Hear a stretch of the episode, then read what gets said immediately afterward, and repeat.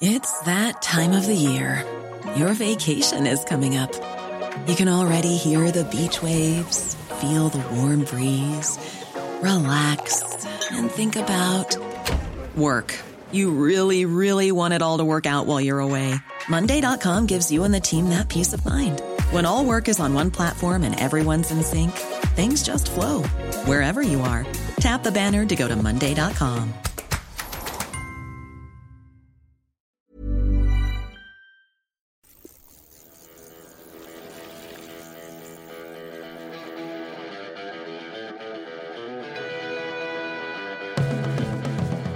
Welcome to the Bradley Wiggins Show by Eurosport, the home of cycling in association with Laka. I'm Graham Willgoss and Brad, stage 14 of the Tour de France today. We're in the pub to chew it over. Yeah, today was um, another big day like yesterday, really. Like a, it was probably the day that did the Tour de France justice. Um, you know, it was, it was on from the start. Many different races going on within that race today. In particular, Sagan and his kind of, um, you know, kind of really putting his teammates through the paces. Really, almost like I always consider him like sitting at the back of a chariot, whipping his horses. You know.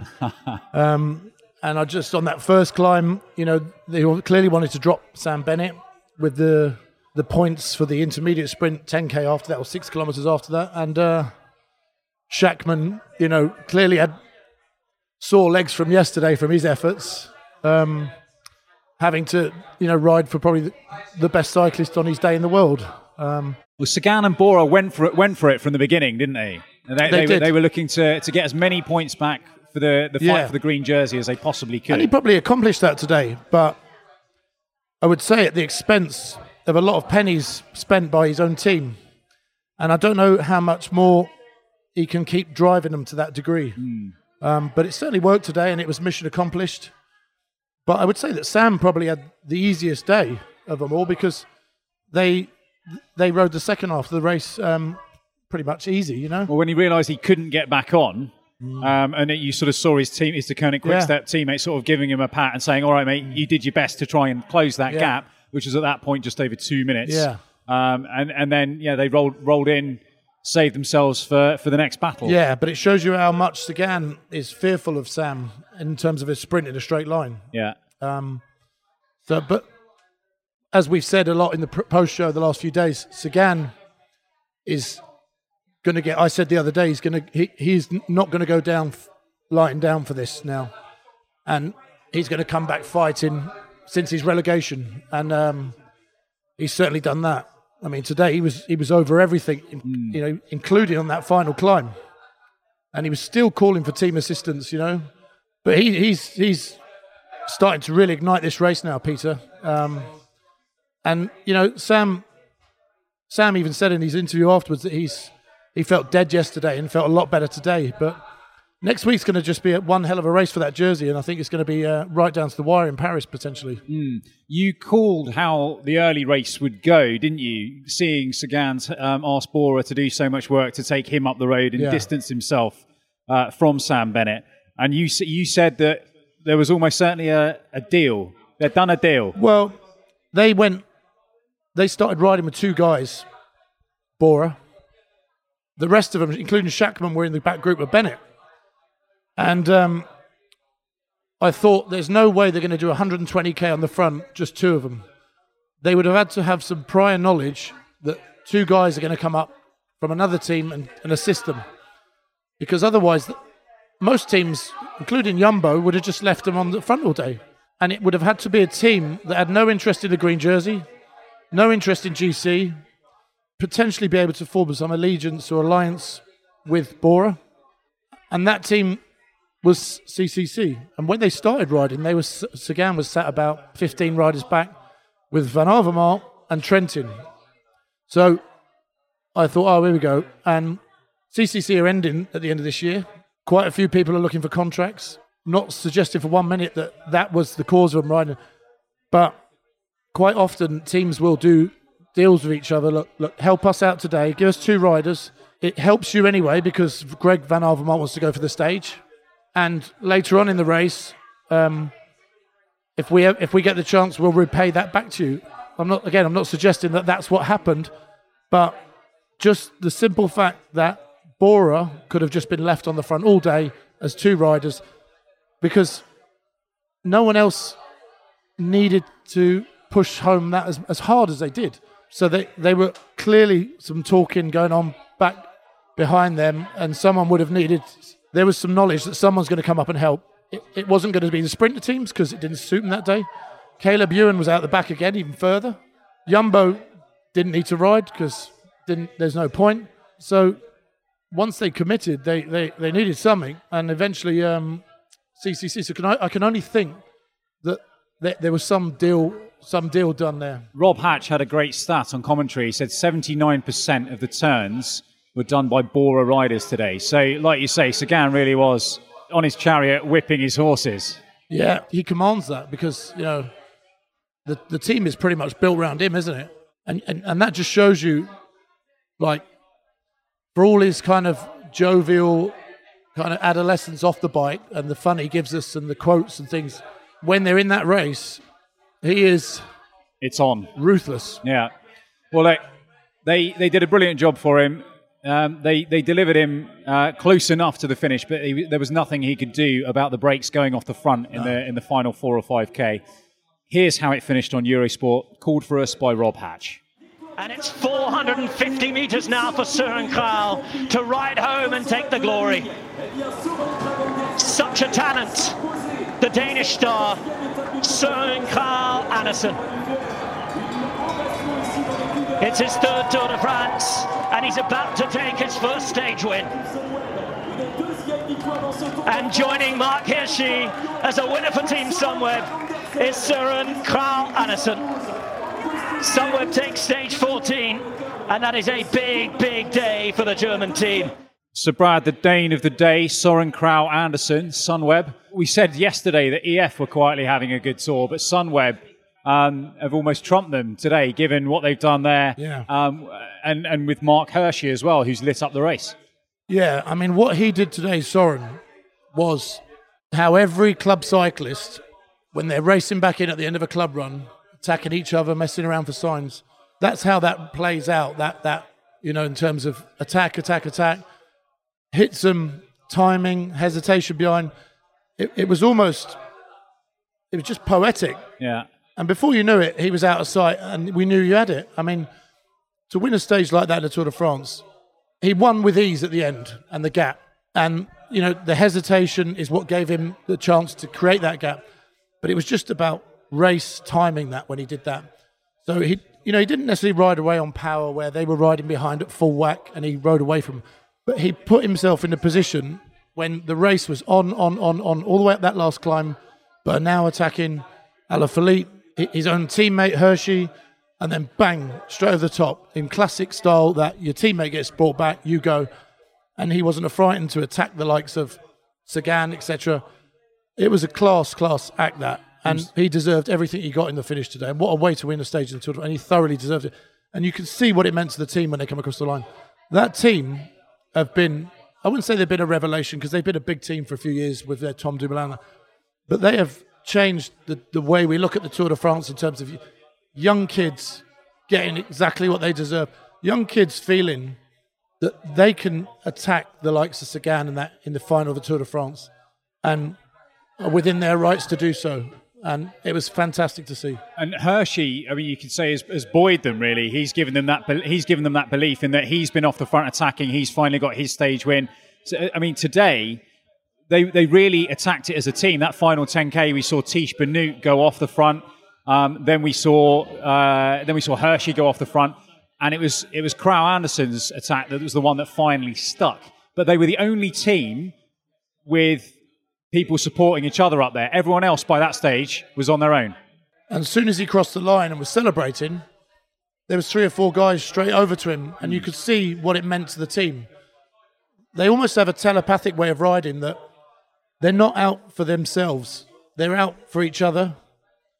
And on their day, it could be any one of them, and you could even see Hirschi's joy and Benoot's joy when they celebrated with him afterwards and and they they are a team to be admired and looked up to really because lots of teams in the final, there's an element of, you know, oh, I wish that was me. But them, it's just on another day, it could be someone else. Yeah. And they they are a team with no riders with egos. They they ride for each other, and somehow, you know, that team management have recreated a new dynamic after the departure of Tom Dumoulin, which could have spelled the end for that team.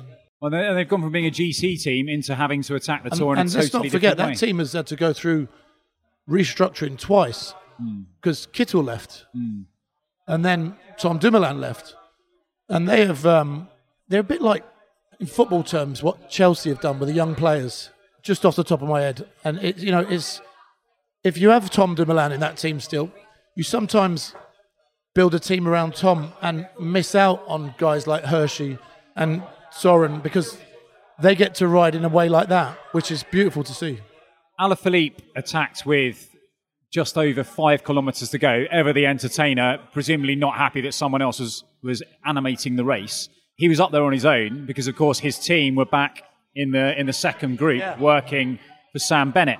Um, was that a, a selfish act from Alaphilippe today? You know, he's had plenty of cracks at it, and to be up there on his own as opposed to working for, for Bennett like the rest of his team were. No, I mean I wouldn't say it was a selfish act. I mean that's clearly they've got two leaders in that team. They've got Alaphilippe, based on his performances last year, he's built he's earned the right to race for stages. I mean he's been saying that all along. He's racing for stage wins, hmm. but they clearly have an understanding that Sam Bennett. These are the support riders for Sam, and Alaphilippe is going to do his own thing, and that's the way they've took on the race. Whether that's right or wrong, who knows? They've got a stage win. They've got a stage win with Sam, but at some point, maybe that green jersey competition is going to become the priority. Who knows? But it's not selfish. It's just um, there's two lines of attack on that team.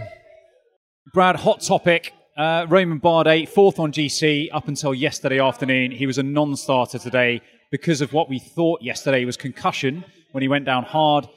Today, this morning, he's gone for an MRI scan that showed he has a small hemorrhage. Um, subsequently, there's been an awful lot of discussion about concussion and its repercussions. Orla Chennaoui caught up with EF's Jonathan Vaughters to talk about exactly that. Here she is now.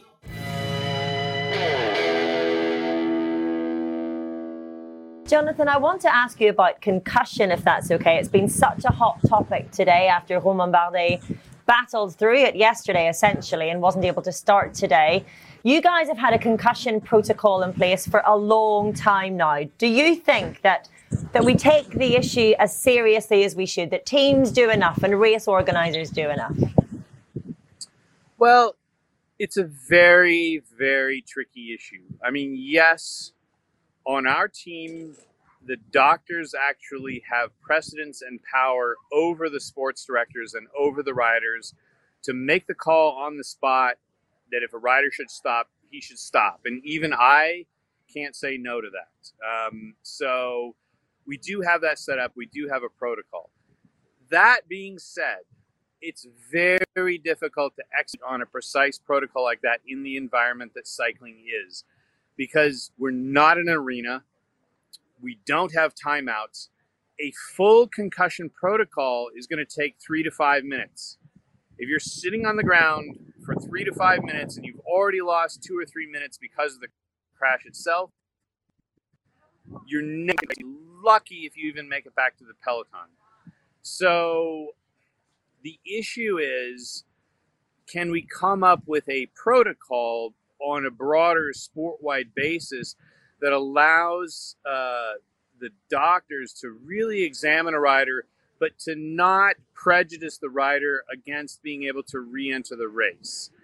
And that's a very tricky thing because, I mean, in theory, you know, you can do a five minute concussion protocol on the ground, throw the guy in the back of the car, and drive him back up to the peloton and say, okay, off you go. And in a lot of ways, I think that's actually the best idea. But certainly, there is a tradition of cycling that would say, you know, if the guy fell on the ground, that's just part of the race, and that he shouldn't just be allowed to rejoin the peloton in the back of a sedan. So, this is a very tricky thing that our sport actually encounters a lot more difficulties in executing on a good concussion protocol than any other sport. So I guess I understand how people might be uncomfortable with a rider joining the race in a car. Could it be an option that a rider is given enough time and the doctor is given enough time to be able to assess any head injuries and then the rider is allowed to be paced and motor paced back up to the race again? Would that be a better compromise? Yeah, I mean, I, I would also agree with that. Um, but there are moments in a race, you know, such as yesterday when Bardet fell. I don't think there was any level of motor pacing that was really going to get him back into the race because when you're dealing with very narrow roads, very mountainous roads, up, down, twisty descent, um, steep climbs, motor pacing is limited in its benefit. I mean, of course, on a straight and flat road, yes, motor pacing will get you back up to the peloton, and that's completely fair. But there are certainly circumstances in a race where that is not going to do that. Um, and especially, like I said, with the amount of time that it takes to do a really correct concussion protocol, I mean, it really takes the rider very far out of the race. Brad, stage 15 tomorrow, Lyon to Grand Colombier, another beast of a mountain to finish, 17.4 kilometers of climbing, several 12% sections within that. Are we expecting to see something from Bernal before the rest day tomorrow? I think based on his little attack today, they're gonna they're gonna try something tomorrow. I think the climbs suit Bernal more. They're going to go on the offensive, and um, don't forget this team. No, they've ridden like Yumbo have ridden for many years now, and they have been wary of any attack or ploy or a tactic from other teams that they have to be wary of. They now get the chance to deploy those their greatest fears, if you like. They know better than anyone what will ruffle Yumbo because they're the they're, they're the most experienced at riding in that style, and they will try everything they need to, like we saw with Carapaz yesterday. Yeah, I just expect all guns blazing tomorrow from Ineos.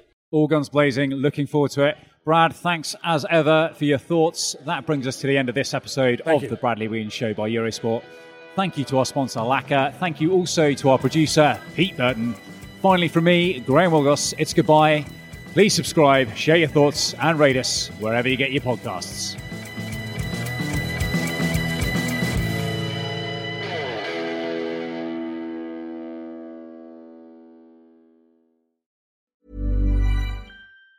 Planning for your next trip? Elevate your travel style with Quince. Quince has all the jet setting essentials you'll want for your next getaway, like European linen, premium luggage options, buttery soft Italian leather bags, and so much more. And it's all priced at 50 to 80% less than similar brands. Plus, Quince only works with factories that use safe and ethical manufacturing practices. Pack your bags with high-quality essentials you'll be wearing for vacations to come with Quince. Go to quince.com slash trip for free shipping and 365-day returns.